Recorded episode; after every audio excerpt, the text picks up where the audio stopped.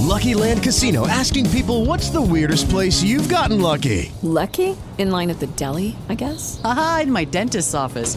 More than once, actually. Do I have to say? Yes, you do. In the car before my kids' PTA meeting. Really? Yes. Excuse me, what's the weirdest place you've gotten lucky? I never win and tell. Well, there you have it. You can get lucky anywhere playing at LuckyLandSlots.com. Play for free right now. Are you feeling lucky? No purchase necessary. Void where prohibited by law. 18 plus. Terms and conditions apply. See website for details. Hey, folks, it's Michael with the CCERP podcast, Cypress Creek Ecological Restoration Project, about taking care of our local area, enjoying it, hiking, biking, removing invasive species, picking up trash, education, community. Um, I'll put a link to the Facebook page in the show notes for you. But um, to get to the show, today we are here to talk to Kelly Norrid of Texas Parks and Wildlife Department. He was gracious enough to spend some time talking to us today. So, Kelly, could you say hi and tell us about yourself?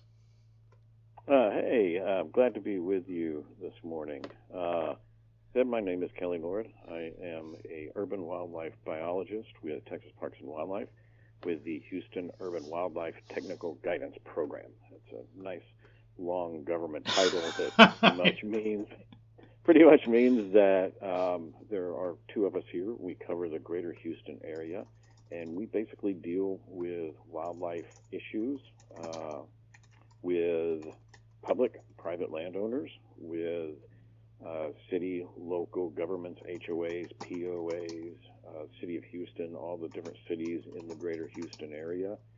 Uh, we also do uh, habitat assessment work. So we'll do, we have people that will call us and say, hey, I would like to make my property more manageable for wildlife. Cool. We will go out and uh, look at their property and assist them with creating management plans on uh, helping improve their property for uh, wildlife and wildlife management. Uh, like I said, we work for work along with local governments when it comes to uh, wildlife issues they may be having. Here recently, we've had a lot of calls about wild hogs. Uh, Oh, yeah. We talk to we talk to HOAs and POAs and uh, citizens on a, a wide variety of wildlife issues, dealing with raccoons, coyote, white-tailed deer, etc. We do that mainly in these urban and suburban areas of the greater Houston area. So essentially, we kind of go from Galveston to Willis, Huntsville, almost sometimes over almost to uh, Winnie. So Hmm. we cover kind of that upper Gulf Coast area when it comes to urban issues when it, with wildlife. And then what did you say your title was? My title is uh, Urban Wildlife Biologist. Okay. And then what was that other fancy long thing that. Yeah. The other part is the program that we're in. We're in the uh, Wildlife Diversity Program uh, of Texas Parks and Wildlife, and we are in the group that's called the uh, Houston Urban Wildlife Pro Technical Guidance Program. Uh, and there are we're spread out across uh, Texas. We have a presence in the DFW area, in Austin, in the Valley, El Paso, San Antonio, and Houston. And Okay. uh, most of our job, like I said, is providing technical guidance to people. So, in other words, people come to us with an issue in regards to wildlife or even habitat ecology. They come to us with these issues. We lend them our expertise in these issues to help them manage habitat and wildlife uh, in these, you know, uh, interface areas. And interface by interface areas, I mean the areas like uh, the suburban areas that are now going further and further, further out into the rural areas, and also dealing with a variety of issues. For one example, I had someone from an office building calling me uh, about some vultures that they had, and these vultures were rolling up the mats that were in front of their doors. Yeah, big office building, and they're like, "We're we don't want to do anything with them. We're just kind of wondering why are they doing this." And so they would roll up their uh, Huh. their their mats. Uh, so we do with that. We uh, Did you co- did you know what the reason was? Like, why did they do that? It's kind of odd. I uh, I asked some folks in in uh, Everglades National Park actually because once I was visiting the Everglades and I saw this sign, and the sign said, uh, "We are not responsible for damage by vultures to your vehicle." And I asked somebody in there once a question: Why do you have that sign out there? And they said that the vultures will come up and they'll rip uh, the windshield wipers, the rubber off the windshield wipers, or they'll tear the vinyl off of, you know, cars that had like the Cadillacs that had like the vinyl tops on them. Hmm. Will tear that out, and they said we don't know exactly why they do it, but they think that there is a additive in the rubber that smells like dead fish Hmm. And so they think it has something to do with that. So I conveyed that information to them, saying maybe they're trying to make a uh, fish roll up with it, or something. Sushi. yeah, trying to make some uh, mat sushi out of it, you know. And then uh, there was another issue that a colleague of mine dealt with. I can't remember. I think it was a BP building in Houston, uh, where vultures were pulling the uh, that caulking rubber sealant from around windows on a Hmm. high rise. Huh. Wow. So, yeah, so we deal with issues like that. We deal with uh, issues of uh, coyote is another big issue. We have people calling us and saying, "Hey, I see coyotes in my backyard. What do I do?" And my first thing is, well, calm down. Yeah. Take pictures and enjoy it, and be glad Yeah, that they're there. Exactly. Exactly. Yeah. But oh, it's interesting. I know I've heard that uh, crows um, mess with windshield wipers and stuff too, but for completely different reasons. Just Yeah, yeah, I think crows do it sometimes just to mess with us. yeah. They're so smart. It's like amazing. exactly. Exactly. And that's one thing we got to work on too. It's like, I mean, the way I used to be too until I started digging into this. Like a lot of people don't understand animals, think they're stupid, stuff like that. But um, it's just that it's not the animals are stupid. It's just that we're uninformed. Yeah, I, I I think that too a lot, and it, it's it's like what I tell people. Uh, I tell people that people are good at people things. Squirrels are good at squirrel things. Raccoons are good at raccoon things, and coyotes are good at coyote things. Yeah. Now that's intelligence can't be intelligence can't be measured between species because you know uh, what a coyote can do. Uh, a person won't be able to do. Is a person going to be able to go out and uh, sniff out a cottontail Right. and see if he can catch it? No, most likely not. That's not going to happen. But coyote are good at coyote things, and people are good at people things. Unfortunately, some, our th- some of our things destroy what the coyotes need. Yeah.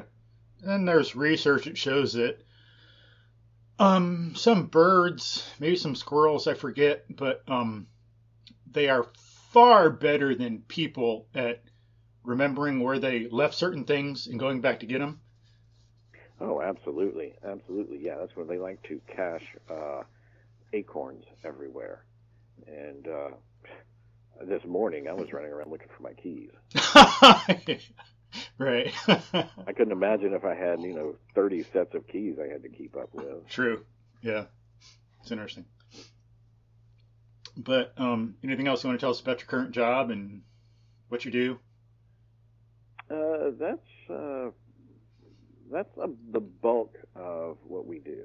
Cool. is uh, this the technical guidance aspect, and you know just kind of helping, uh, like I said, quasi governmental agencies, governmental agencies, HOAs, POAs, uh, water boards, etc., on uh, dealing with wildlife and wildlife issues, And that'd be good for folks around. habitat habitat issues. Yeah, and that'd be good for folks around here.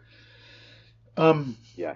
so if they want to know how to better take care of their land or how to work with the HOA to change policies, um, you could get involved or recommend some other people maybe.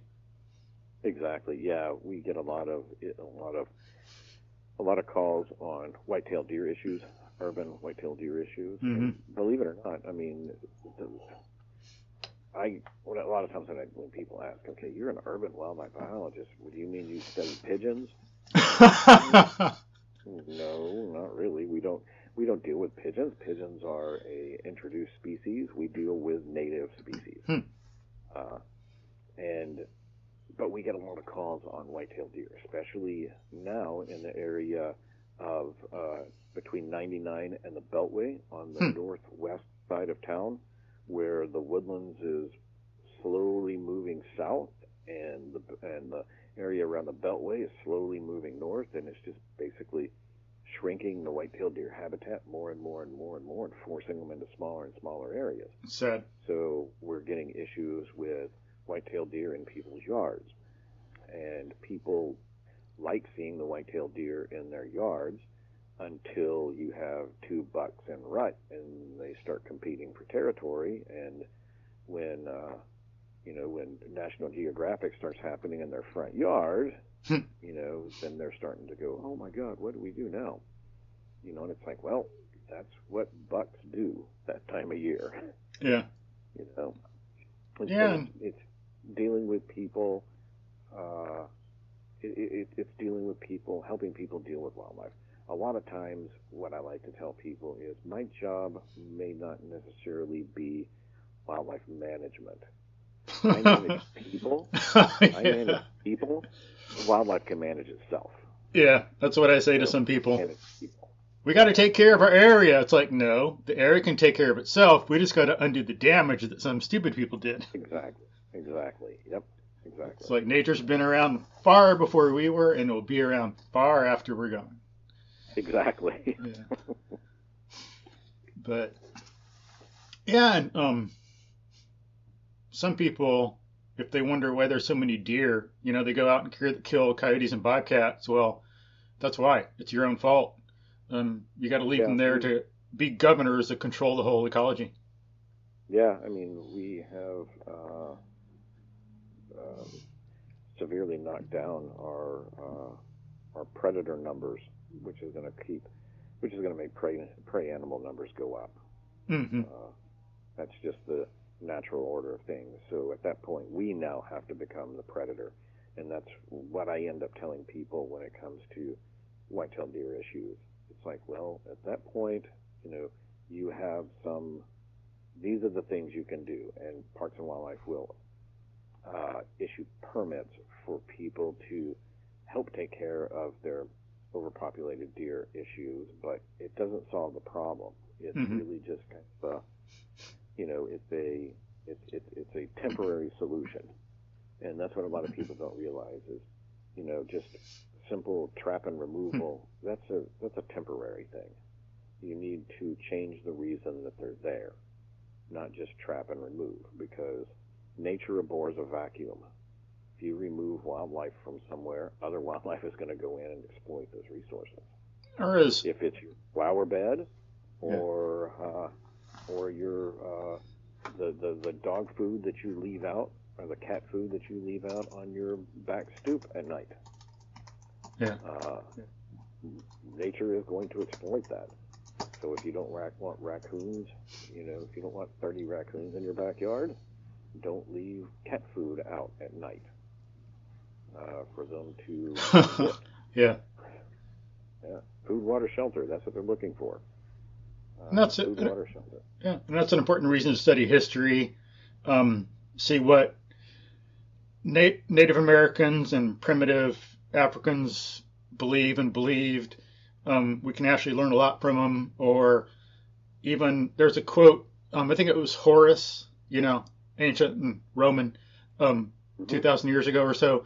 Um, I think it was Horace, and I'm pretty sure. And he said something like, um, "You can throw nature out, Mother Nature out with a pitchfork, yet she will return."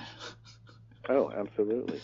Yeah. Absolutely. I mean, the, the dynamics haven't, the whole dynamics uh, have not changed uh, when it comes to that. I mean, our Mhm. numbers have changed, people's numbers have changed, but the whole, you know, the whole dynamic of the ecosystem hasn't changed. It's still going to, it's going to adjust. The ecosystem will adjust to things. Does it adjust good or bad? Hmm, True. I guess therein lies the big question. And then one example, um, folks might be interested in. Um, they might think, oh, like coyotes and bobcats, they're so dangerous. Well, they're not, and um, they're so bad and scary, and they kill things. Well, and I'll post this in the show notes. I've got it on uh, the CCERP um, Facebook page somewhere, but I found a story. Um, some folks somewhere, um, you know, like a lot of people, they were scared of snakes and didn't understand them. Oh, there's rattlesnakes here, let's kill them. So they killed their rattlesnakes. Then they started having a major problem in their warehouse with rats. It took like, I think, two or three years and maybe two or three million dollars to try to get that problem under control. All because Yeah, they oh, killed yeah, the yeah. rattlesnakes. You know? So there is a balance. You know, Yeah. there's definitely a balance when it comes to uh, when it comes to that. You get rid of the predators, and uh, the prey species will be able to survive, survive much better. Yeah. They had to deal with rats eating into stuff, the feces, increased population. Yuck. But, um, so could you tell folks a little bit about your background? Like, Yeah, sure thing, sure thing. Well, uh, I grew up here. Uh, I grew up actually just north of Houston in a little town called Cut and Shoot. Uh, we lived on acreage that backed up into the Sam Houston National Forest, hmm, nice. uh, where I grew up. Uh, I became interested in wildlife and ecology. I went to the University of Houston downtown. Uh, have a degree in biological and physical science with a minor in geology and environmental science. Essentially, uh, a degree in ecology Cool. is I have. Hmm, yeah. I uh, did undergrad work, uh, undergrad research along uh, Buffalo and White Oak Bayou, Cool. uh, doing taxonomic plant surveys along Buffalo and White Oak Bayou. What kind of surveys? did, uh, taxonomic plant taxonomic surveys. Oh, okay. So I would go through and do and uh, identify plants and plant families and plant communities along Buffalo and White Oak Bayou. Uh, and I did that along the Neches River corridor, also in East Texas. And uh, uh, with that, I did some undergrad work out at Sheldon Lake State Park. Hmm. And a job came up at Sheldon Lake State Park uh, for a the resource manager, natural resource manager for Sheldon Lake, and uh, I got that job, and I was uh, natural resource manager for Sheldon Lake State Park, overseeing the daily uh, restoration, uh, the prairie restoration out there. We had some. Uh, uh, a project where we had like 300 acres of tallow trees that were removed and replanting native uh, bottomland uh, trees into the area. What kind of trees did you remove? Uh, we removed, remove Chinese tallow trees. What's what are they? What's the deal with them? Uh, Chinese tallow tree is a uh, invasive tree that it kind of has a storied background. Uh, I've heard stories all the way from Benjamin Franklin introduced them to the U.S. to they were introduced in the U.S.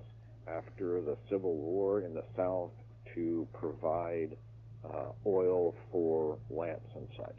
Hmm. I don't know what the true story is with it. I think it was prob my my guess is how their introduction was was really just um, how most of these species get uh, introduced into the area, uh, and that's just through landscape. Hmm, hmm Uh, it's like the landscape trade, and they are they are prolific reproducers. Uh, they will take over areas very quickly, and typically they like kind of wet, marshy areas. hmm Uh, they will just absolutely take over, and they have very little benefit to any native wildlife or pollinators or anything in the area. Hmm. And they will go in and they will take over an area and create a very like mono-specific uh, uh, ecosystem Hmm. where it's, your dominant plant is going to be a Chinese tallow. We had like nearly 300 acres that was a good you know, 80, 85% Chinese tallow. Wow. So we went in and removed the Chinese tallow uh, in the area and replanted it with more native bottomland species like nuttall oak and water oak, um, let's see, uh, uh, sweet gum, etc. Cool. Things like that uh, to replace that canopy that was at one point uh, dominated by tallow. And uh, then later on, I was asked to uh, Is that sorry? Was that program pretty successful and the land's better now? Yeah, oh yeah, it was. Cool. It was pretty successful. Uh, we got it down to uh, a zero over canopy, zero percent over canopy of, Cool. Of Chinese tallow. But like with any like with any of these projects, you need to continue with maintenance of it. Mm-hmm. Yeah. So you can't just go in and do this and then walk away. You need to continue with maintenance. So you need to continue to remove Chinese tallow, continue to remove invasives from those areas. What's- and that's something sim- similar to what I was doing.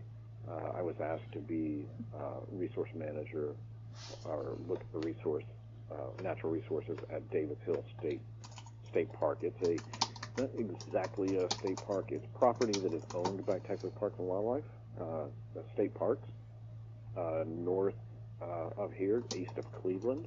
And so I took over doing that and uh, did that. And then the position of urban wildlife biologist came up uh, here.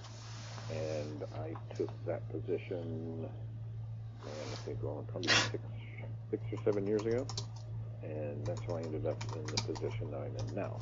Which is kind of an interesting thing is my background being ecology, and this being a uh, wildlife position.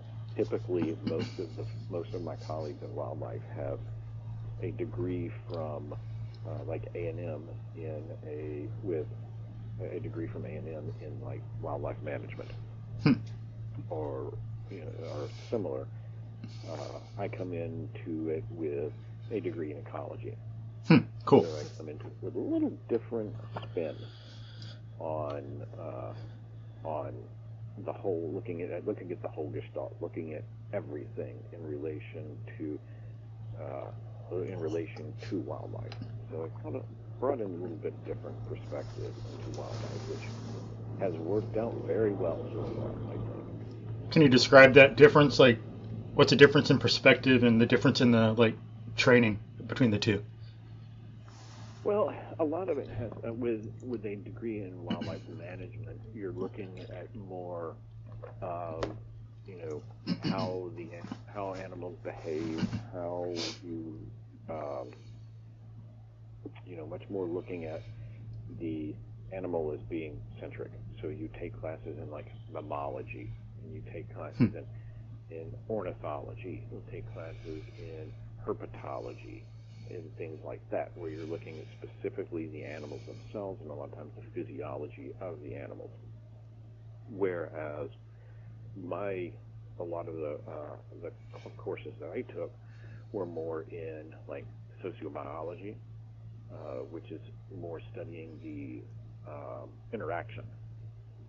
So I had like uh, sociobiology, uh, environmental biology, environmental chemistry, um, botany, taxonomy, uh, things that were looking much more at a bigger picture on how things interact and interrelate.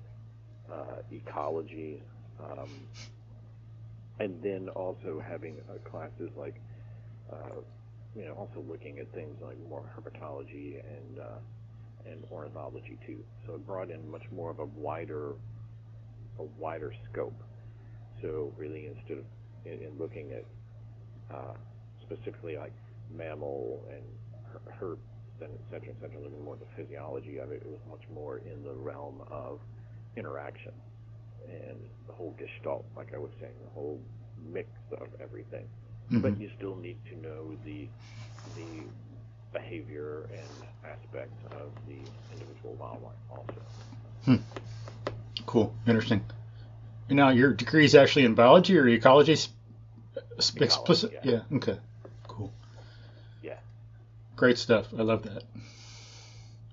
Not that I'm an expert as you are, but I love it. Yeah, it's a great job. I love it. Yeah. Get it? Yeah. You're in the office a little bit, but mostly you're outdoors.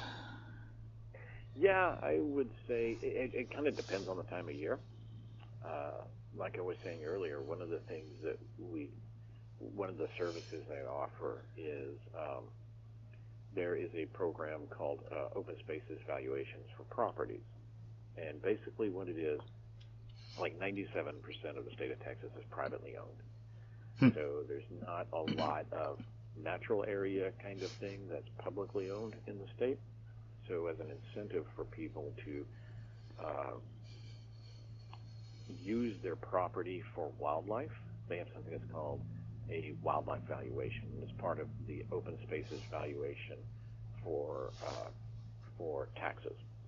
So essentially, what it is, if you had if you had an agricultural or uh, an agriculture or like a forestry uh, valuation on your property for the past five years and the year prior, uh, you can apply for a wildlife uh, valuation, which pretty much means that people can give me a call, uh, and I can come out and I can assess their property and look at their property and say, hey, okay, you want to manage for a for wildlife.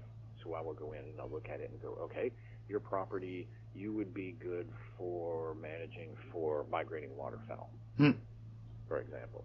And so I will write up a plan for them to manage their property for like migrating waterfowl Cool. or songbirds or pollinators. And it depends on the size of your property on what you can do. So I'll write up a. Um, let's, a a lot of what I get is people who have had property uh, on the outskirts, what used to be the outskirts of Houston, which is now becoming Houston, and their father or their grandfather or something ran cattle on it. They don't want to run cattle on it any longer, but they would like to keep the property and they would like to get a, uh, uh, but they can't afford the taxes on it. So Mhm. they'll look at moving to a wildlife valuation. Oh, interesting. Well, Nice. I'll go out and write them a plan, and they will send the plan to uh, the like Harris County Appraisal District.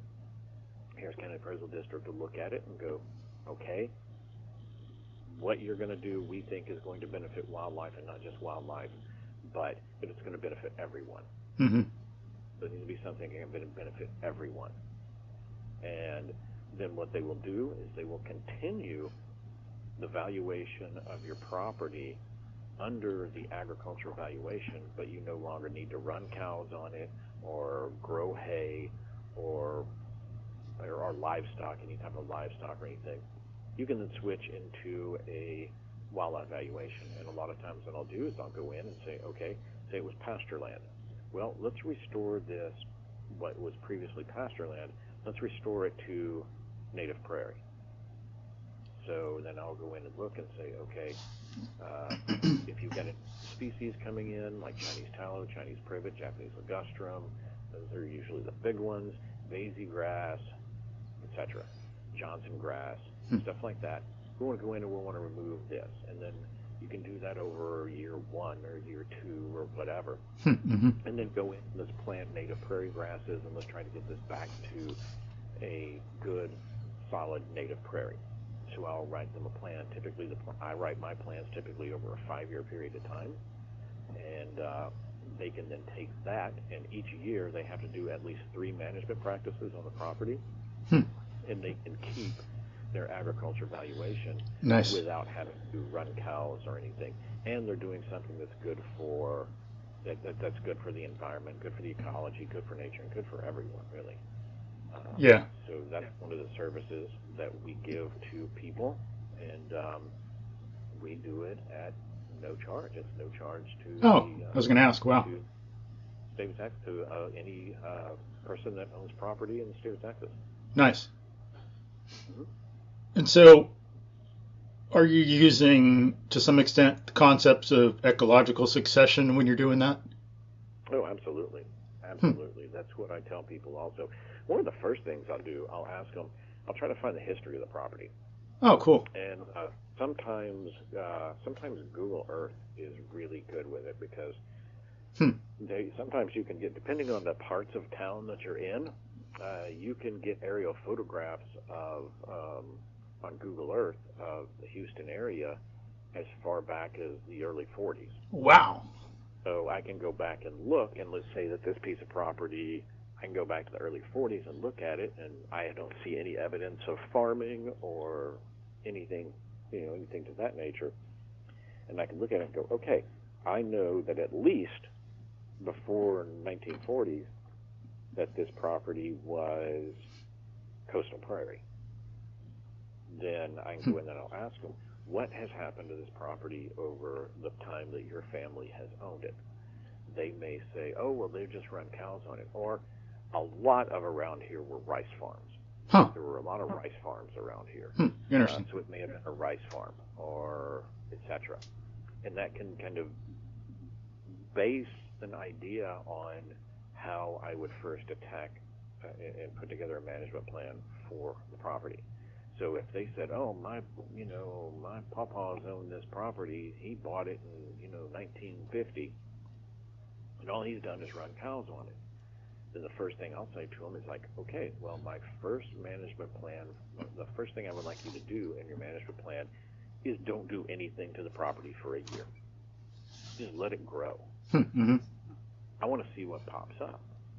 You may have uh, a lot of really already good established uh, prairie species that are there. I mean, you know, we'd be surprised at what may pop up that's Hmm. been surviving. Yeah, really quickly. Yeah, see what Don't- pops up. Doesn't sometimes don't sometimes some seeds like pop up even in barren land, even though it's been like five or ten years? Oh, absolutely, absolutely. Interesting. Uh, so I'd like to see what pops up, and when it pops up, I said use that as your base. You know, use that as your base. If you get a lot of good, uh, good prairie plants that are popping up, then I'll say, okay, well then the next step that you need to do, take care of the invasives. Take care of the stuff that's not supposed to be in there. Let the other stuff grow. Why plant something there if something is already there and it's growing as established? yeah. when we removed when we removed the canopy of um, of uh, uh, Chinese tallow trees here at Sheldon Lake on that the, the, the uh, tallow forest uh, removal, we had switchgrasses popping up. We had Missouri ironweeds popping up. We had frostweed popping up. We had all of these good native species of prairie plants that started popping up once we removed that cover that have been sitting there, you know, over the past 50 plus years, Wow. either, you know, barely hanging on or dormant or what may be.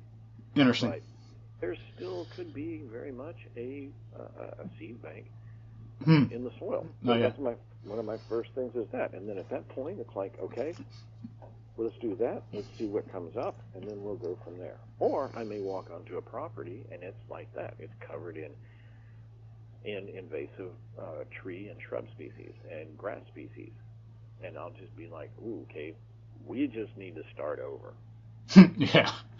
And at that Yeah. point, it's like, okay, let's just get rid of everything here and let's start over. If I don't have that historical reference, then what I'll try to do is go, okay, what do I think has historically been in this particular area? And Mhm. then we'll try to create what may have been uh, uh, historic to that area. Cool. Makes sense. How did you get rid of the Chinese tallow? Did you have to use like some glyphosate or something, or you just pull it up, or like what? Yeah, typically when you're when you're dealing with Chinese tallow, there are a few options that you have. Uh, one of the most effective ways of getting rid of Chinese tallow is what's called the hack and spray method, and that's Mhm. where you have like a hatchet or a machete, and you go around the tree about knee. This is what I tell people: just generally knee high, uh, a, a hack at about 45 degrees. Open the wound up a little bit by like twisting the axe or twisting the uh, uh, uh, machete out. Then you have a spray bottle that has a uh, woody plant herbicide in it. Mhm. So you're looking at something like um, like triclopyr, or you're looking at 2,4-D, uh, something like that. Something that's going to be a woody species that can kill a woody species. Glyphosate generally doesn't do much uh, on when it comes to woody species. Hmm, okay. Then you, and you do this hack, and you just have a regular spray bottle that you can, you know, that you can get at Home Depot or or Walmart or whatever. Walk around the tree and every three to four inches to make this hack. So you may put two hacks around a tree, you may put three, you may put four, and spray that into that little pocket that you've created around the tree. That I found to be probably, at least for me and in my experience, that's been the most effective way Hmm, of cool. doing it. Okay. You can also use something called if you have like just vast, vast, like hundreds and hundreds and hundreds, hundreds of acres. Uh, you can you can rent a crop duster or a helicopter to do something that's called ClearCast. Uh, I really don't like. I, I prefer myself doing the uh, hack and spray method Yeah. because it's it's you're targeting an individual tree. It takes longer.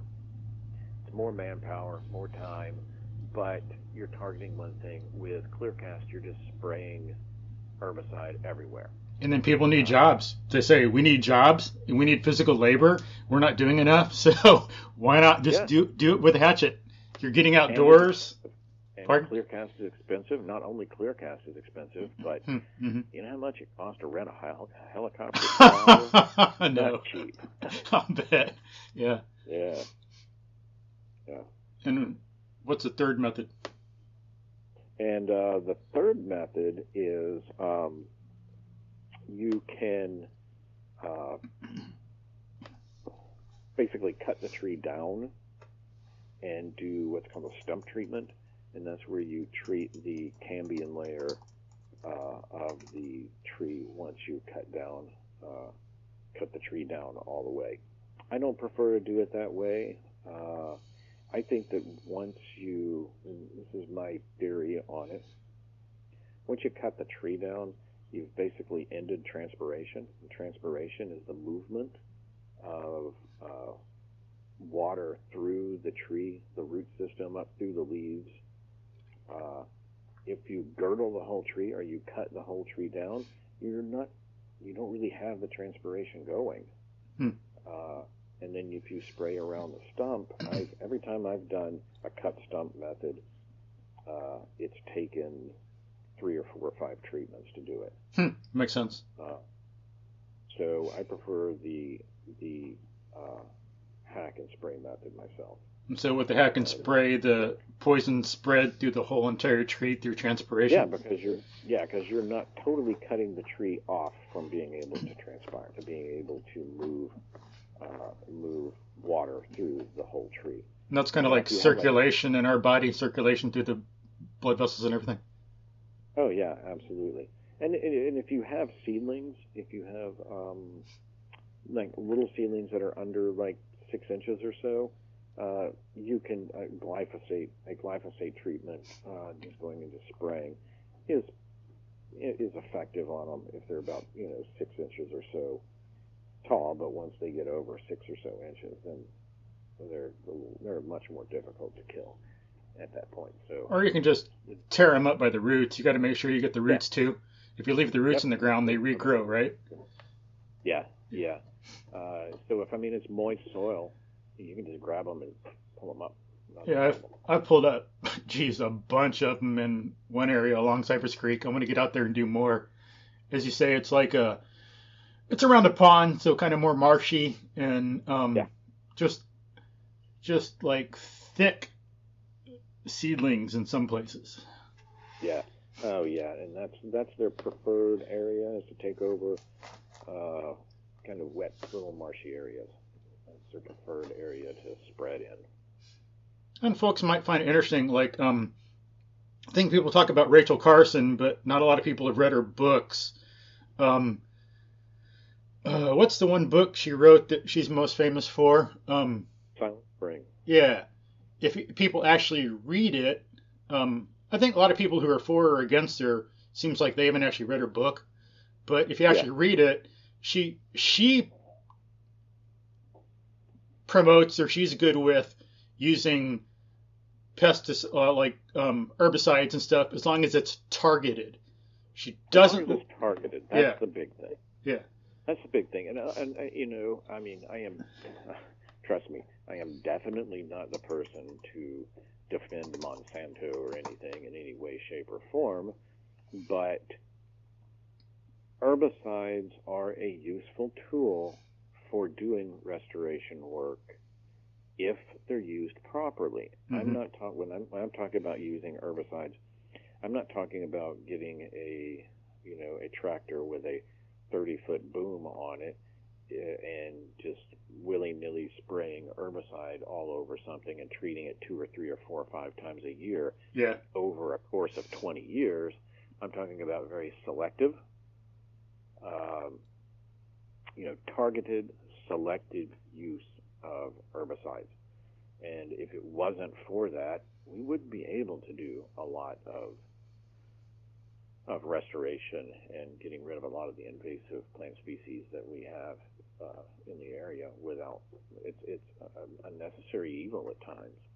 And that's all we got now. Maybe one day in the future, science gets more advanced. we can have a herbicide that targets Chinese tallow, only Chinese tallow, and nothing but Chinese tallow. But until then, we don't have it. Oh yeah, absolutely, absolutely. And I mean, they a lot of times they've tried uh, biological ways of trying to control hmm uh, invasive species. I I have a tendency myself to kind of shy away from doing stuff like that because you don't want to introduce an invasive species to get rid of an invasive species. hmm You know, I mean, uh, using biological means sometimes, you know, that's like using. The idea is using one organism against another organism. Are you potentially going to be introducing another invasive species to kill an existing invasive species? So some of them have some of them have shown to work well. There's a Salvinia weevil uh, for giant Salvinia that seems to be Hmm. somewhat successful, uh, and it hasn't taken over yet. But for an example, uh, using uh, grass carp to get rid of of hydrilla, and when this this was first done, that oof, it kind of created a, a monster in itself because then you had these grass carp that would take over uh, lakes after getting rid of the hydrilla in the lakes. So they Hmm. started eating native vegetation and things. Hmm. So, you know, now we have haploid and triploid uh, grass carp that aren't supposed to be able to reproduce. Hmm. Uh, so. I, I myself personally, I I kind of cringe at the idea of using uh, biological organisms against biological organisms in, uh, in in invasive species control. Yeah, it'd be nice again if science advances so we could do that better, but that's still in the like e- experimental stage, or sometimes it's just a crapshoot. It's like, let's try this and see if it works, or if we totally screw things up. Yeah. Yeah. I couldn't I couldn't imagine us going over and, and you know to Africa and bringing lions over to take care of the hog problem here. Yeah, yeah, You know that we have lion problems. yeah. Yeah. But and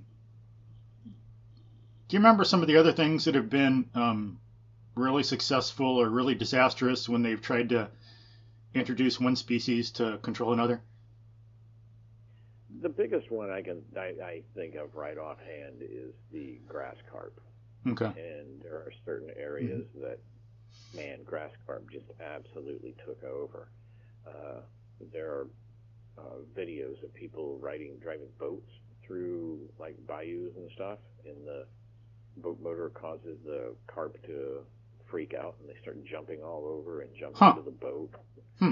and all Wow. of that. So that's our biggest one I think of around here Yeah. uh, is using that that species to introduce to get rid of a diff- another species. There's a, it's I just don't think it's good news.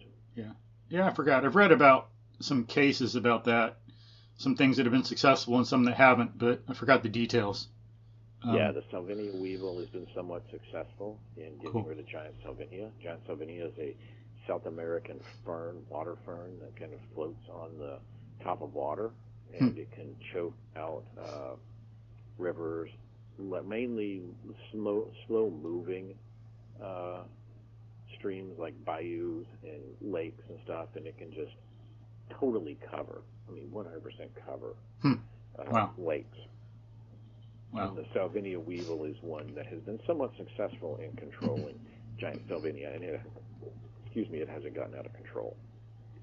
Oh, one second. That reminds me. Um, go off on a tangent for a second. Um, what percent of like the lakes and ponds are Texas are in Texas are natural and versus man-made? Well, most of them are uh, are reservoirs. They're considered reservoirs. So it's a dam, something that's been dammed up uh, in order to hold water for municipalities. So most of our lakes in the state of Texas are ma- are man-made, uh, with the exception of uh, Caddo Lake. Hmm. Caddo Lake is considered our only natural Hmm. lake. Uh, Wow. and uh, but everything else in the state is um, has been uh, made. Uh, we say man-made. It's been something that's been dammed up or has been dredged uh, in order to hold water. But Caddo Lake is uh, considered our only natural lake in the state of Texas, which is kind of surprising.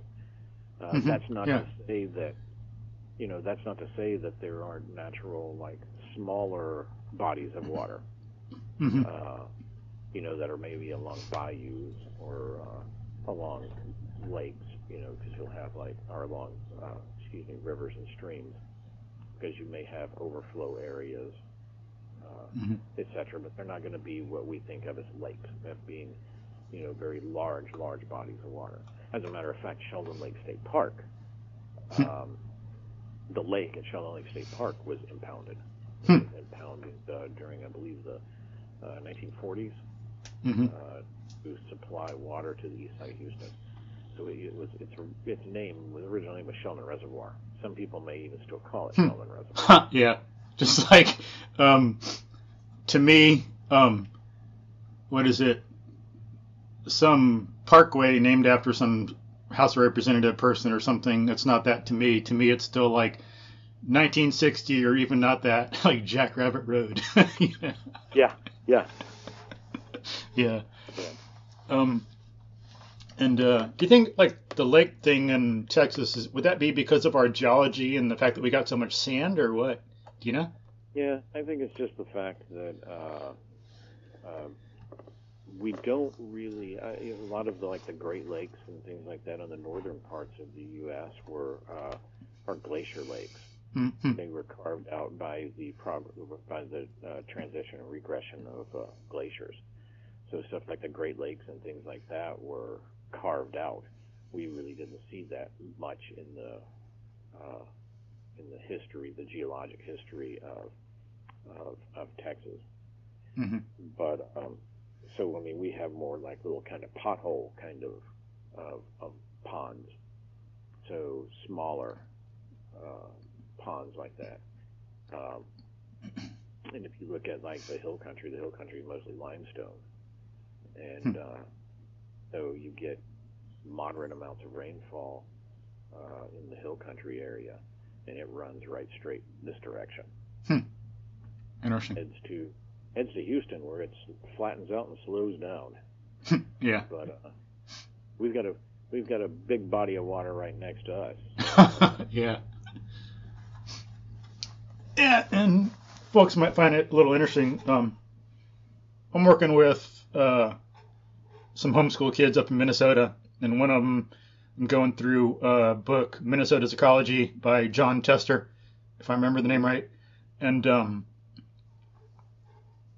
in there, it talks about, of course, some geology at first before it gets into some animals and ecosystems. Got to talk about the weather and geology first, but I learned that um, at one place in Minnesota, um, forgot the name right now, about hour and a half, kind of south of west of um, the Twin Cities.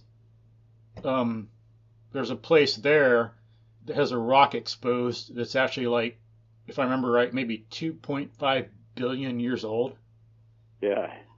And then the Canadian Shield um, up in the boundary waters there, where two of these kids, brother and sister, have been to Camp Menogyn. Um, the Canadian Shield is like a billion years old, 1.5 billion. Yeah. It's amazing. Yeah. Yeah. Here we're, we're, we're this area of Texas has been what's called depositional for the longest time. Uh, we don't really erode much here. We Hmm. deposit more, kind of deltaic, Mhm. you know, where it's um, we have a lot of deposition of sediment. Um, so it's hard to find around here rock. That's one of the biggest reasons you don't find rock around here because uh, everything. Well, we have rock. It's typically rock from uh, east of from everything east of uh, the Rocky Mountains flows this direction and eventually makes its way here after eroding away and eroding away and eroding away and weathering away and finally makes it here and uh, but we're depositional we get a lot of sand silt clay that's why you have a lot of that sand silt clay uh, makeup of the area here that's why you have the lake charles clay and beaumont clay and Cool. such as that because this area has been uh, area of transgression and regression of the oceans over the past millions of years, which creates uh, deposits of sand and clay and silt. Uh, so we have typically here we have we're much more closer to the clay, whereas if you go further up into East Texas, you get more sandy, loamy soils. Here we have overlay of sandy, loamy soils, and then we start hitting clay really quick Hmm, Yeah. in, in these areas. Yeah, and folks can see that if they get get out into the creek. Some areas, Yep. Buffalo Bayou, Cypress Creek, um, see the sand and the clay underlying that. Yeah, yeah, and that's that's good here because that creates these like uh, depressional wetlands and stuff that you get in the prairie systems around here. They call pothole wetlands Hmm. uh, because you have that shallow, a more shallow um, sandy profile, and then hitting that clay, so that clay holds water. Uh, so that's how you get the depressional wetlands and stuff a lot around this area Cool. pothole wetlands in uh, in the prairies. That's why we have a lot of wet prairies here because we're flat. Uh, we have clay soils and stuff doesn't run off of that very quickly. Hmm. Uh, it's like I joke with with people when I go to I'll go do conferences or something like in uh, Portland, and I'm explaining to people the topography of of this area in southeast Houston. I said, yeah, if I run a if I run a hundred meter transect across an area and I have an elevation change of a foot, I feel like I climbed a mountain. yeah, that's funny. yeah.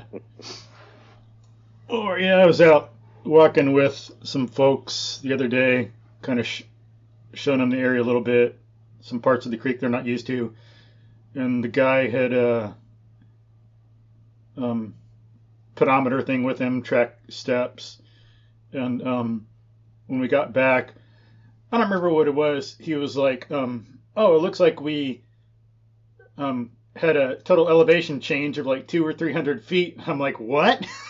Not possible, but I guess it was. it's like, oh, really? That's yeah. But but around here, like the because of some topographical features, bike trails, um, we were actually going up on top of a you know it's kind of rolling around here, so going up on a ridge, um, yeah, going down into a you know from there onto the trail and then from there down into a ditch and stuff like that and then going back up you know so i guess between the changes it could add up to be something like that yeah. but um so we've been going out about an hour um do you still have a little more time to talk or what's your schedule like Sure. cool Sure, I'm uh, sweet I'm good. Good um what about how did you get into biology like so how did it come about when you were a kid that you got interested Uh, great one here. Um, I love telling this story. I love Cool. telling this story. Um, I, a lot of times I will do.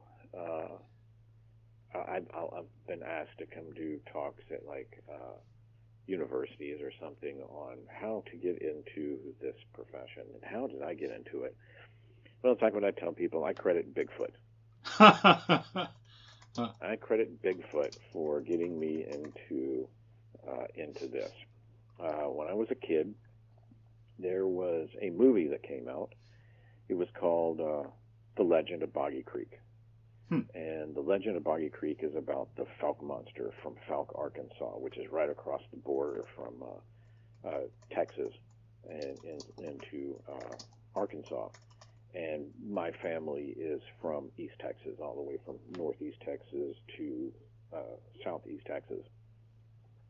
And so I was familiar with Fouke and everything. And as a little kid, I watched this movie, and the movie's about the Fouke monster who roamed up and down Boggy Creek, uh, and it was this ape-like hairy monster, you know, Bigfoot type monster that was terrorizing the town of Fouke, Arkansas, right? I watched this when I was a kid, and I was just like, I was both scared and fascinated by oh it. yeah. Like, wow, that's cool. and I'm like, and I'm knowing that, you know, uh, where I grew up, I grew up, uh, our prop, I grew up, like I said, I grew up at Cut and Shoot, and our property backed up onto the Sam Houston National Forest, and the border from my property, or from my parents' property to Sam Houston National Forest was Caney Creek. And so I'm sitting here thinking, hey, if you know the Fouke Monster can be on Boggy Creek, why can't he be on Caney Creek? so I was I set myself out at like five, six, seven years old. I'm gonna find the Fouke Monster, and so I walked up and down the sandy banks of Caney Creek, looking for signs of the Fouke Monster. Well, Huh. I never found any sign of Fouke Monster or Bigfoot or anything, but I found other tracks, and I'm like, what are these tracks? And so there was a bookstore in Conroe at this time, the only bookstore in Conroe. Uh, that was the main, that was the that was the big city to me. yeah. Conroe, Uh, in the early, you know, mid '70s, and so I went to the bookstore, it Gear Spec and Roper, and I asked, Hmm. I said, hey, I need, uh, I want to know what these tracks are. So they turned me on to something that were called uh, golden books. Uh, Oh yeah, yeah, yeah.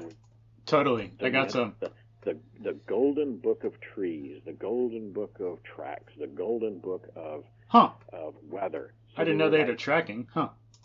Ah, yeah, they had golden books that just about everything, and so they were these uh, and different uh, uh, field books that I ordered from uh, Gear Spec and Roper, and so I took these little field guides and I went out into the the woods again and uh, started figuring out. Oh, those are raccoon. Okay, those are possum. That's deer. That's you know. So I started figuring out what these Cool. tracks and what these this scat was, and plants, and figuring out what's this plant, what you know. So I had this really early interest in uh, ecology and in the whole working of. And I would sit, I would look at these like like raccoon tracks that were all along the edge of the water, and then seeing these little freshwater mussel shells Yeah, laying yeah. all around where these tracks were. Same here. I would Yeah. Sit there, I would sit there for hours and look at those tracks. Literally, I would sit in one spot for hours at a time, looking at these tracks and going, "What was that raccoon thinking? What was it doing? Wow. Why was it here? Why was it moving around here?"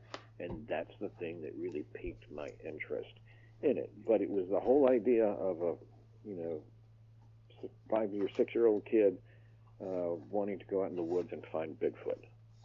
That's funny. Wow. Yeah, that was the biggest thing that got me into it. It's like, man, I'm gonna find Bigfoot.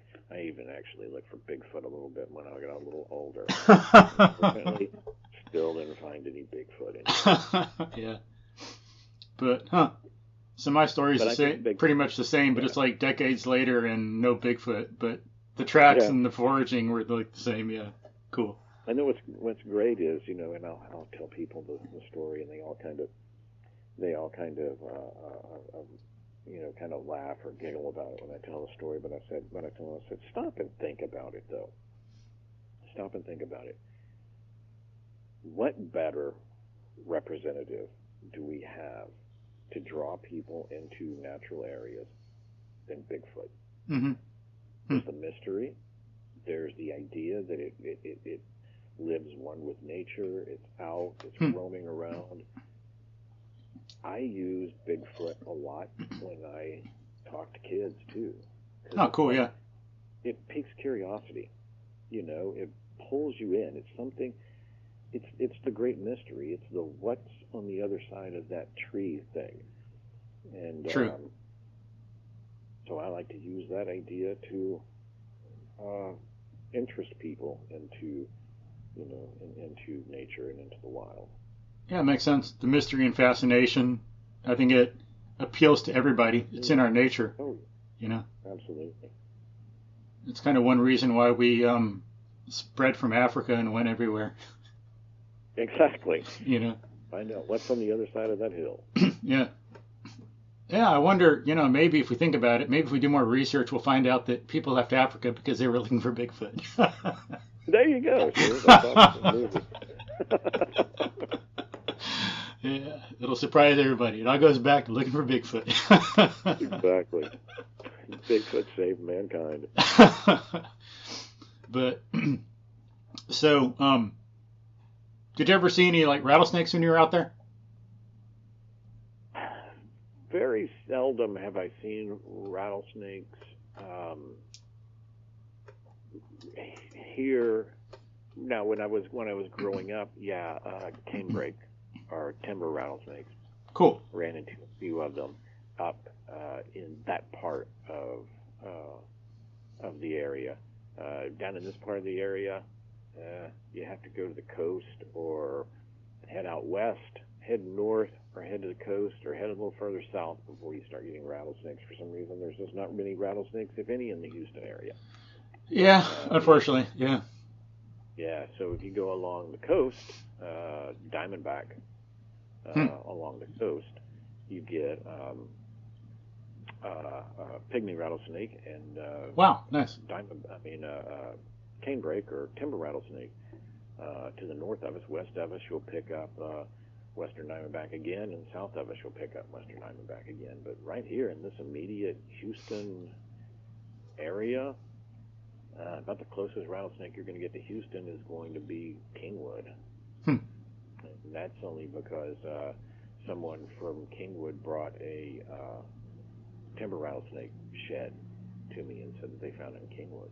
Hmm. And that surprised me because uh, their numbers are uh, not as high as we think they are. Hmm. Uh, they're actually a protected species in the state of Texas. Oh, cool. So illegal to kill them? Yes. Good. Um, And there have been some people busted on Facebook for killing them and taking pictures of themselves and putting it out on Facebook. sweet. Sorry it happened to the snake, but glad they're busted for it. Yeah.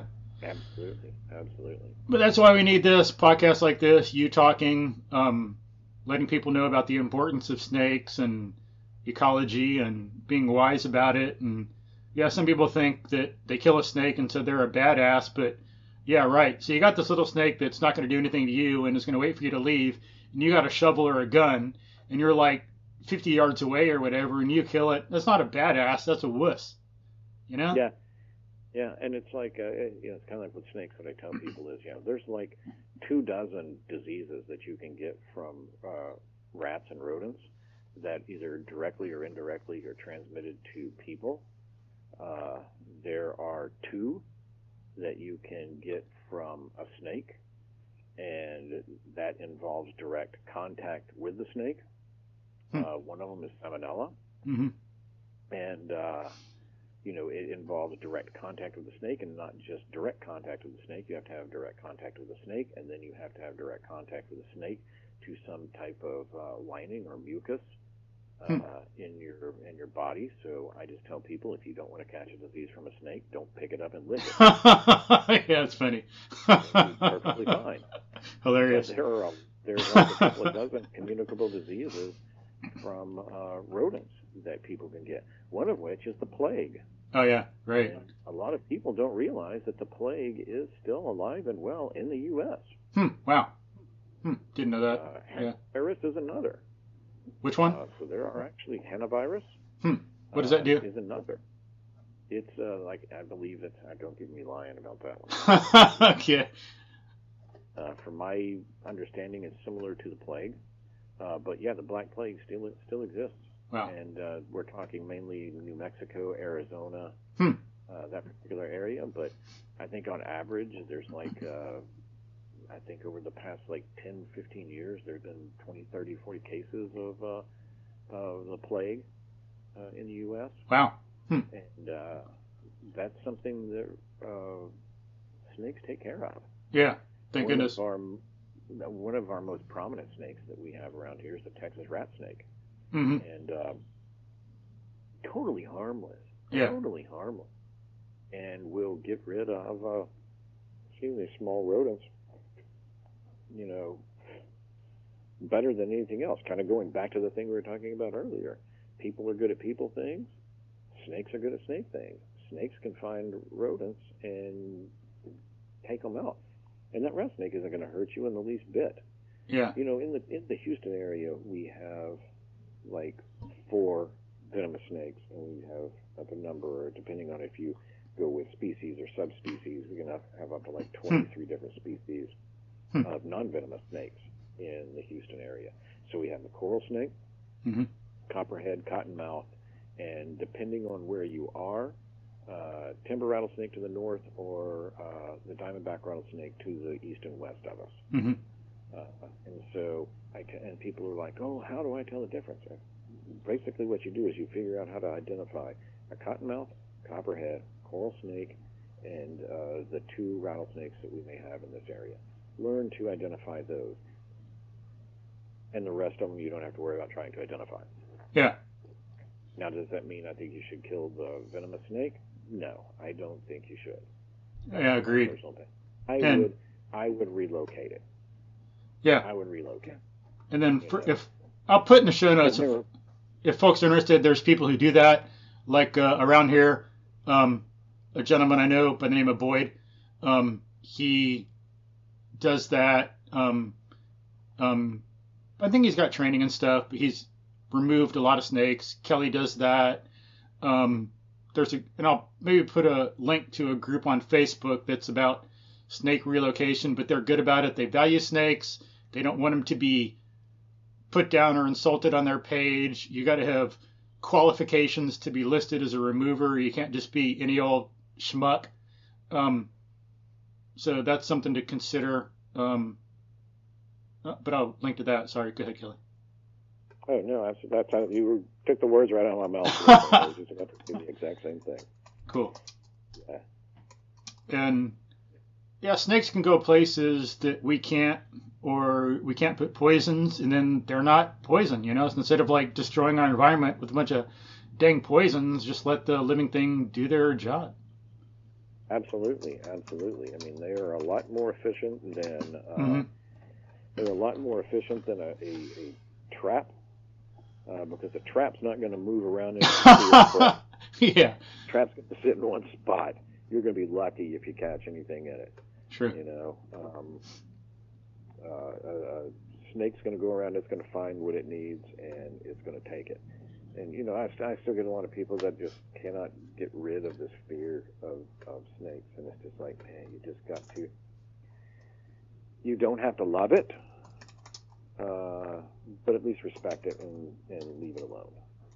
Yeah, and I like to bring up some contrast, put things in context. Um, so yeah, like for example, um, you know, letting people to get people to think about it. It's like, okay, um, what caused the Black Plague in Europe? Was it the rat or the snake?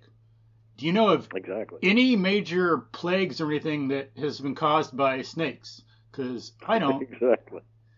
but I know millions of people have died, just tremendous death. Like what? In some of these plagues, is it like 40%, 60% of the population would be wiped out? Oh yeah, absolutely, And absolutely. you know, it doesn't happen with It- snakes. Yeah, you have the uh, you have the rodent as a vector that is moving the disease around, um, and you have have a perfectly good uh, natural uh, control of it that you decide to cut its head off. yeah. You know, and it's like, man, just leave it alone. It doesn't want you. It's not going to eat you. You know, and it's not going to eat your children. Don't worry. yeah. Yeah. Eaten by a rat snake. That's another thing I'll tell people. It's like um, the copperhead has other things to do. It's like it wasn't put here on Earth to like go after you and kill you. It doesn't care about you. It just wants to lie out in the sun, eat, and enjoy life. Yep. Leave it alone and it'll leave you alone. Most of the time that we see bites, it's from people either trying to kill them or trying to handle them. Or being careless. I know, I think a biker got bit out here, but totally careless about the environment, not paying attention, sits down on a bench, puts his foot down, and yeah, like, Yep. what's the snake going to do? It's going to defend himself, just like you. Someone broke into your house. Are you just going to, like, tell them where everything is and tell them thanks? No, you're going to, like, be mad and, like, attack them. Snake does the same thing. Yeah. It's just like you. Yeah. It protects itself. Yeah. And I'll put some videos up that folks can watch. I've taken numerous videos around copperheads. I've touched some. I mean, I, I'm because of I think I was like autistic or something growing up, and I was like slow, slow reactions. I don't so I don't really like trust myself to like catch one, but you know I don't want to get bit. I don't want to bother them, but I do like have some videos where I touch some of them, touch their tail maybe, where I'm around it for like five or ten minutes, providing commentary about the copperhead and their lifestyle that, so far as I understand it, and um, pointing out that they're not doing anything, and people can watch those. The copperheads, I'm there five or ten minutes. It's not coming after me. It's just lying there. Then we go our own way, and everyone's happy. And I tell it thank you at the end for cleaning up our environment. For putting up with you. yeah. So yeah. So folks can watch that, and that'll give them um, more information since they're probably not around snakes very much. You can let them see like that it's okay. They're not going to do anything. They can watch like five or ten videos or whatever I've made and see it's just fine. Cool. Um, and then, yeah, snakes can go places we can't, like Scribe Vineyard in California, I think it is.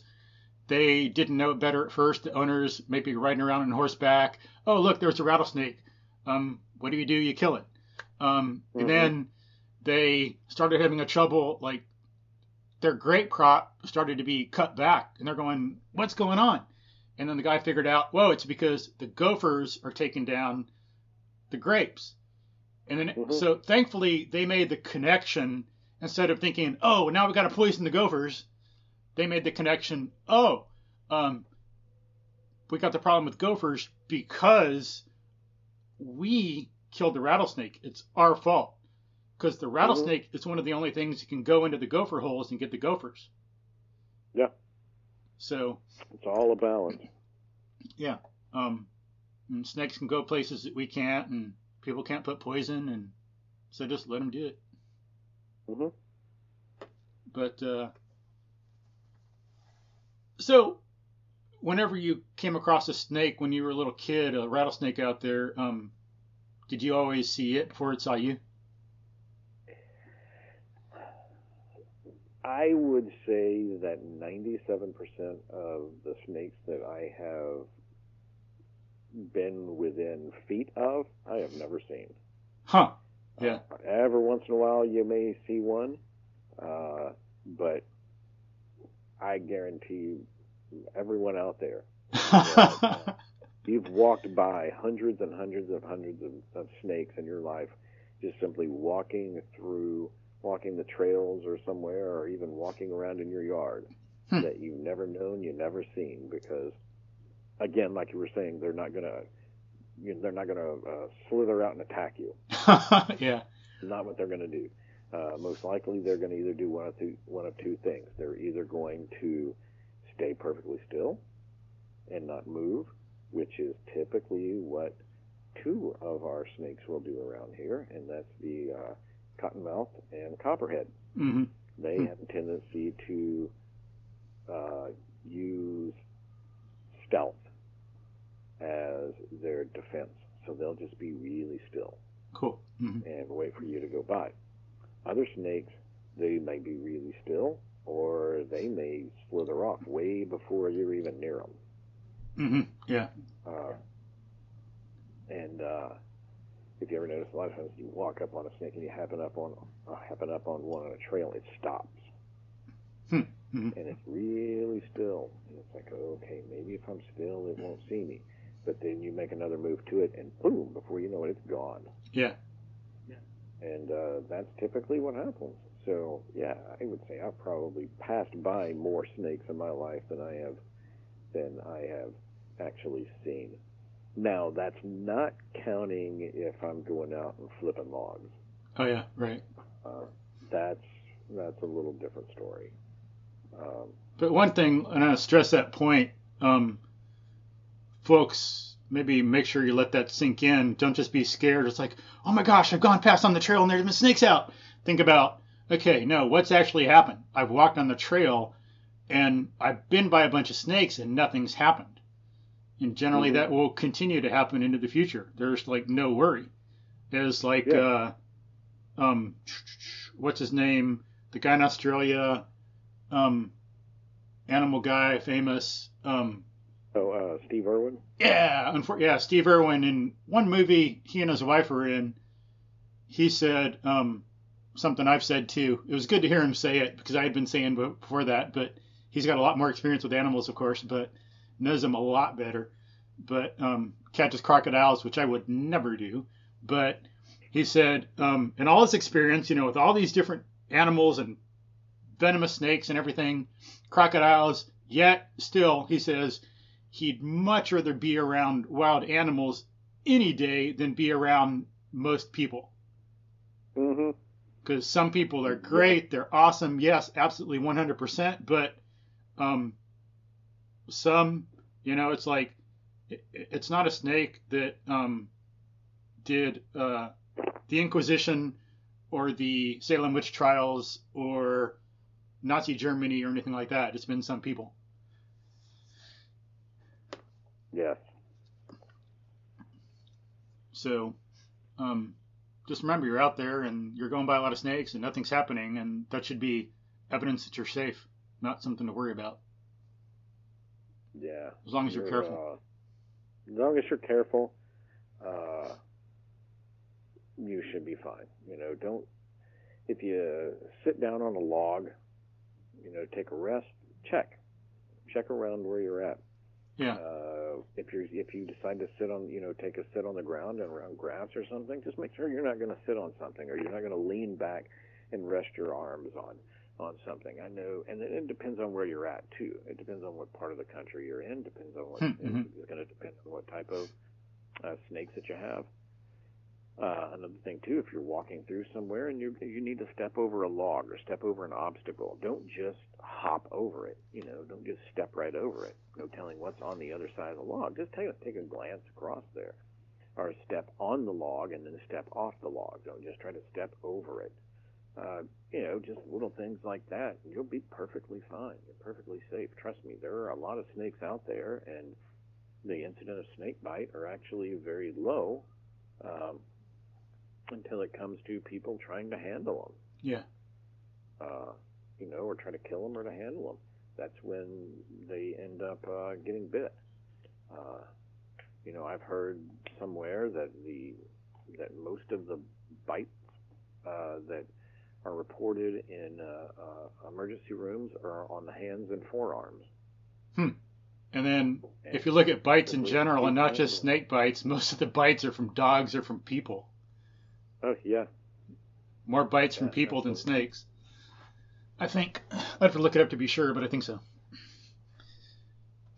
oh absolutely.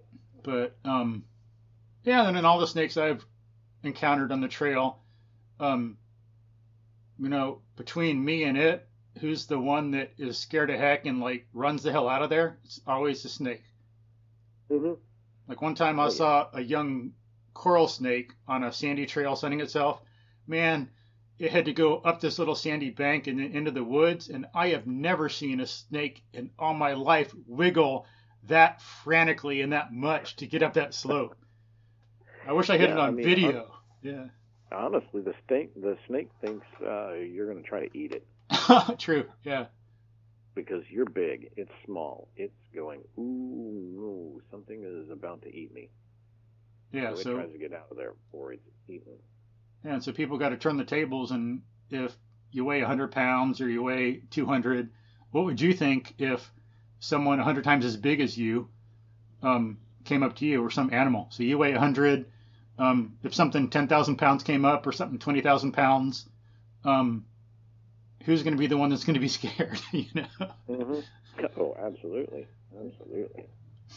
but um what else is I going to say? I think there's oh yeah, when and it's like I like going out on the trails and I like having the snakes out there because that keeps me mindful. I think one thing people get into um a rut and kind of fall into slumbers is um Thoreau might call it Henry David Thoreau who wrote Walden people fall into slumbers a little bit, being indoors and in human society too much, and you don't got to pay attention to anything because it's all flat and predictable and the same. But it's important to get outdoors where you have to watch for snakes because that makes you learn to be alert and practice it. It might be like hard at first, and you might struggle with it psychologically, neurologically. It might be a little straining, but um, it's a, I think it's a very important skill to get out there and pay attention to where you're stepping and look before you do anything. Look on one side of the log before you step over, peek over the back of it before you step over. It might be hard at first, but it's a skill worth learning because it can transfer into driving, being around people in society. Um, it'll help, you know, it could help pre- you prevent um, someone from attacking you or something like that. Oh, absolutely. And uh, it does another thing that I think is very vital that a lot of people need to do more of now, and it's the old saying, take your time to stop and smell the roses. True.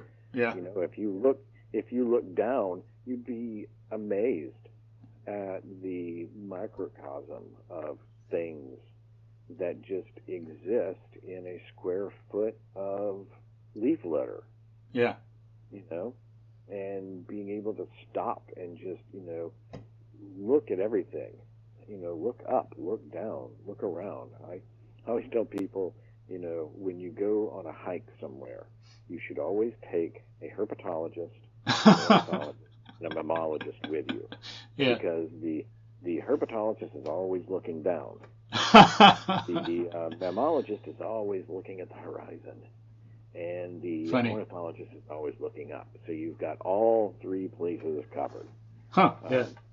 But yeah, people need to take a take take the time to stop and look down some. Look down at the little things that are around.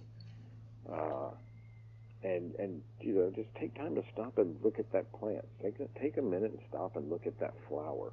Take a minute and stop and look at that little beetle that's you know running across the leaf litter. You know, there's a lot of things out there, and they're not just all big. They're all little things too. But slow down a little bit. Take your time walking the trail. You know, don't feel like that you have to get to the end of this mile in you know 15 minutes hmm take your time. Take two hours to walk that mile trail. Take three hours to, to walk that mile trail. Walk slowly. Look down. Look up. Look all around. You'd be amazed at some of the stuff that you end up seeing that Yeah. you just passed by many, many, many hundreds of times before. and do like you did, Kelly, when you were younger. Like you see the raccoon tracks. Like, what was it thinking? Why was it there? What was it doing?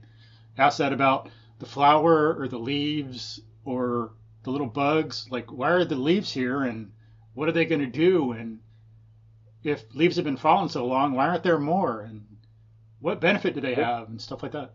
What? Yeah. What benefit is it there? Everything has its place. You know, everything has its place, and it's good to have that. It's good to have that variety. It's a, with the, with diversity, you have healthy ecosystems. You Hmm. have those balances. You have the the checks and balances in nature. If you end up with these, you know, you talk about like the uh, we were talking earlier about the, the, the tallow forest. When all you have is just tallow trees and you walk through there, all you see are tallow trees. You don't see the diversity of birds. You don't see the diversity of insects. You don't see the diversity of mammals. You see tallow trees. Tallow trees are essentially useless to our wildlife here.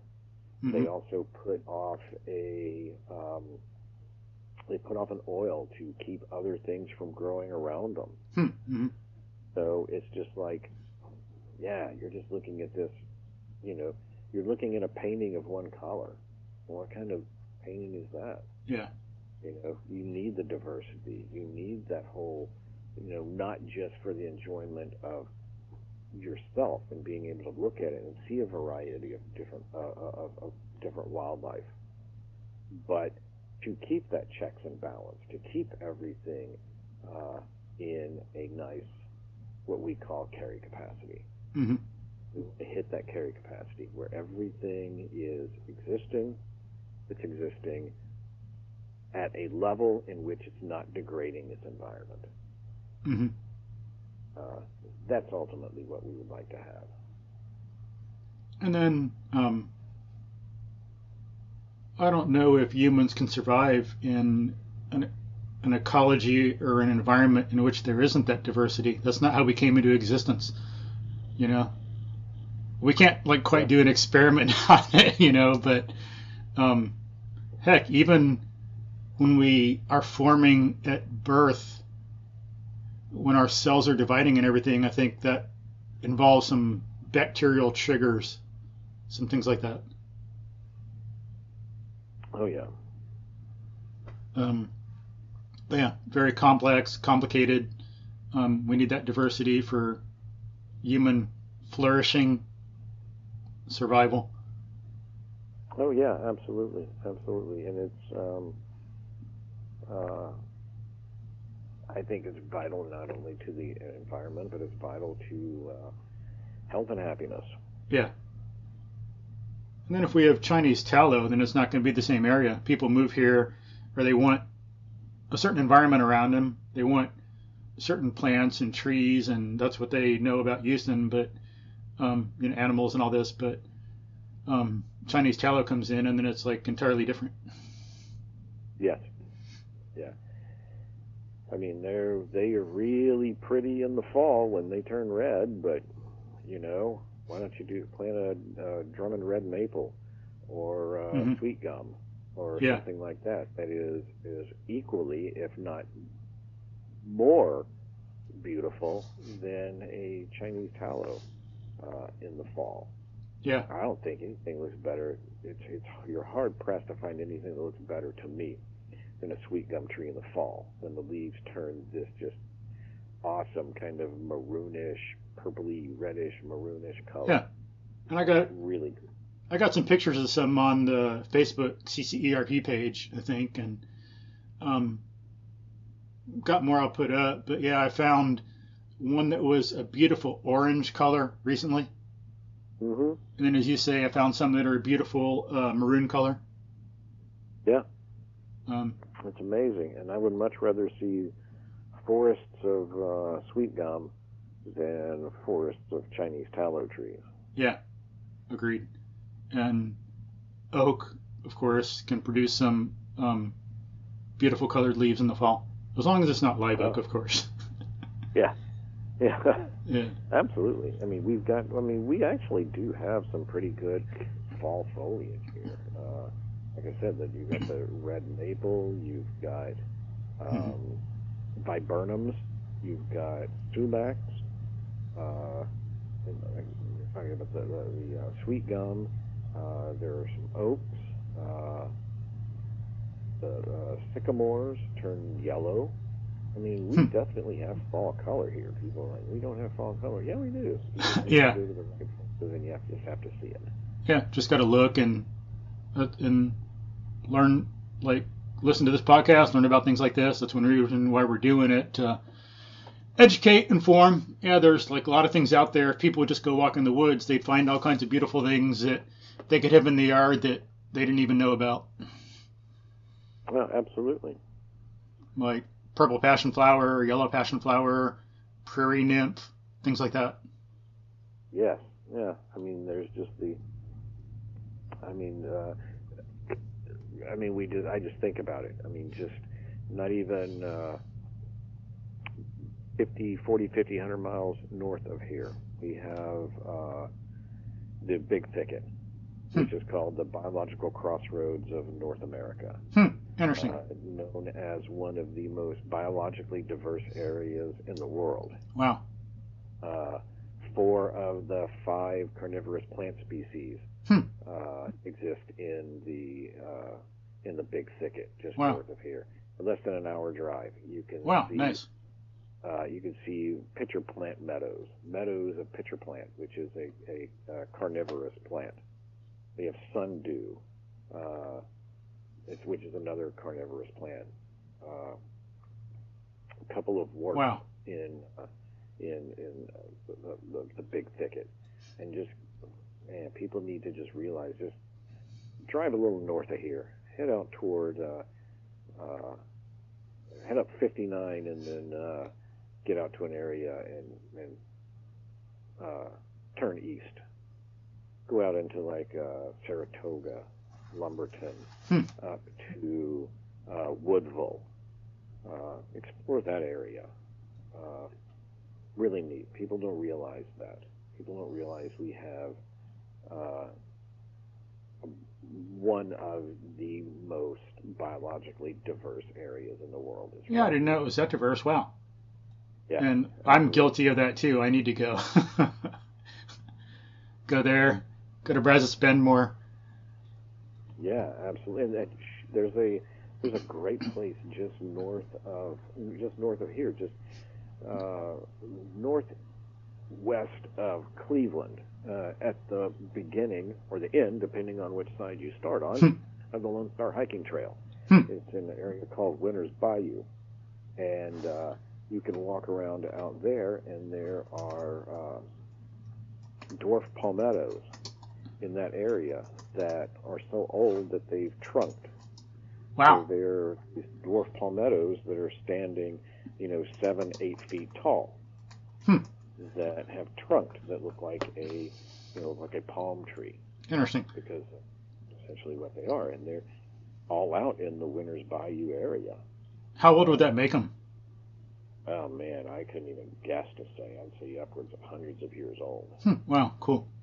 Uh, yeah, because these things typically don't trunk. They their trunk is underground. Hmm. Okay. So typically, you just see palmettos. You just see Mhm. the, the Yeah. palm leaves right up above the ground. But these in the Winter's Bayou area are so old that um, they've actually trunked. So they're Interesting. standing seven foot high on trunk. Wow. Well, speaking of color, one thing people can do if they want to see more fall color, since this is Houston, you know, sometimes um, Christmas it can be 85 degrees. Um, have some plants in your yard that attract butterflies. I mean, heck, like yesterday I was out when it warmed up to 50. Um, what it might have been, I forgot. Dang it, I didn't get a, as good of a look, and I forgot some of these names. But it might have been a buckeye that I saw, common buckeye. But hmm I saw a butterfly. I couldn't get my phone out fast enough to take a picture, and it's flitting around. I'm watching it for a while. Then one time I was standing there looking for it, and it flew right between my ankles. Yeah. yeah. but there's some beautiful color for you. Oh, absolutely, absolutely. But well, I'd like to continue. I need to have breakfast. It's like 12:30 here about. I need to like um have some breakfast before it gets too late. Absolutely. Well, it's been great talking to you. Yeah, likewise. Hopefully, hopefully we can do it again. A lot more to talk about. Great discussion. I'm sure folks will love it. So Oh, absolutely. Anytime, anytime. good, awesome. That's good to hear. Thank you. So, any last words, Kelly? Yep, just uh, get outside. I think that's probably um, two of the best words that anybody can say to anyone is, you know what, get outside and see what you can find, see what you can explore, understand it a lot better, Un- understand it, know it, and it's, uh, you know, folks like you that really help out by Thanks. helping spread the word and get people educated uh, on what's out there. And but yeah, get outside, especially today, man. Oh yeah, December 19th, 2019. Beautiful day. Yeah. Yeah, absolutely, absolutely. And you know, Really take advantage of it now because, man, uh, This is uh, Southeast Texas. Uh, take advantage of the beautiful weather. Yeah, it's going to be hot. Yeah, it's going to get hot pretty soon. So, And you know, I hadn't thought of it before, but to, to tie back into something you said earlier, you know, your advice is just get out. But um, I think to tie back to the mystery and fascination thing, it's like, yeah, if you just get out, it's in our nature to look for mystery and to be fascinated and to be curious and explore. So I hadn't really thought about that before. Yeah, all you got to do is get out, and like your nature will take care of the rest. yeah, and I will. Uh, I will. I can close on the uh, motto of Texas Parks and Wildlife, which is uh, "Life is better outside." Truth, yeah, absolutely. But all right, thanks, Kelly. I much appreciate the conversation. I enjoyed it. That was great. Uh, thank you, Michael. Okay, thanks. Thanks, folks. Thanks for listening, and we'll talk to y'all soon. Bye. Lucky Land Casino asking people what's the weirdest place you've gotten lucky? Lucky? In line at the deli, I guess? Aha, in my dentist's office. More than once, actually. Do I have to say? Yes, you do. In the car before my kids' PTA meeting. Really? Yes. Excuse me, what's the weirdest place you've gotten lucky? I never win and tell. Well, there you have it. You can get lucky anywhere playing at LuckyLandSlots.com. Play for free right now. Are you feeling lucky? No purchase necessary. Void where prohibited by law. 18 plus. Terms and conditions apply. See website for details.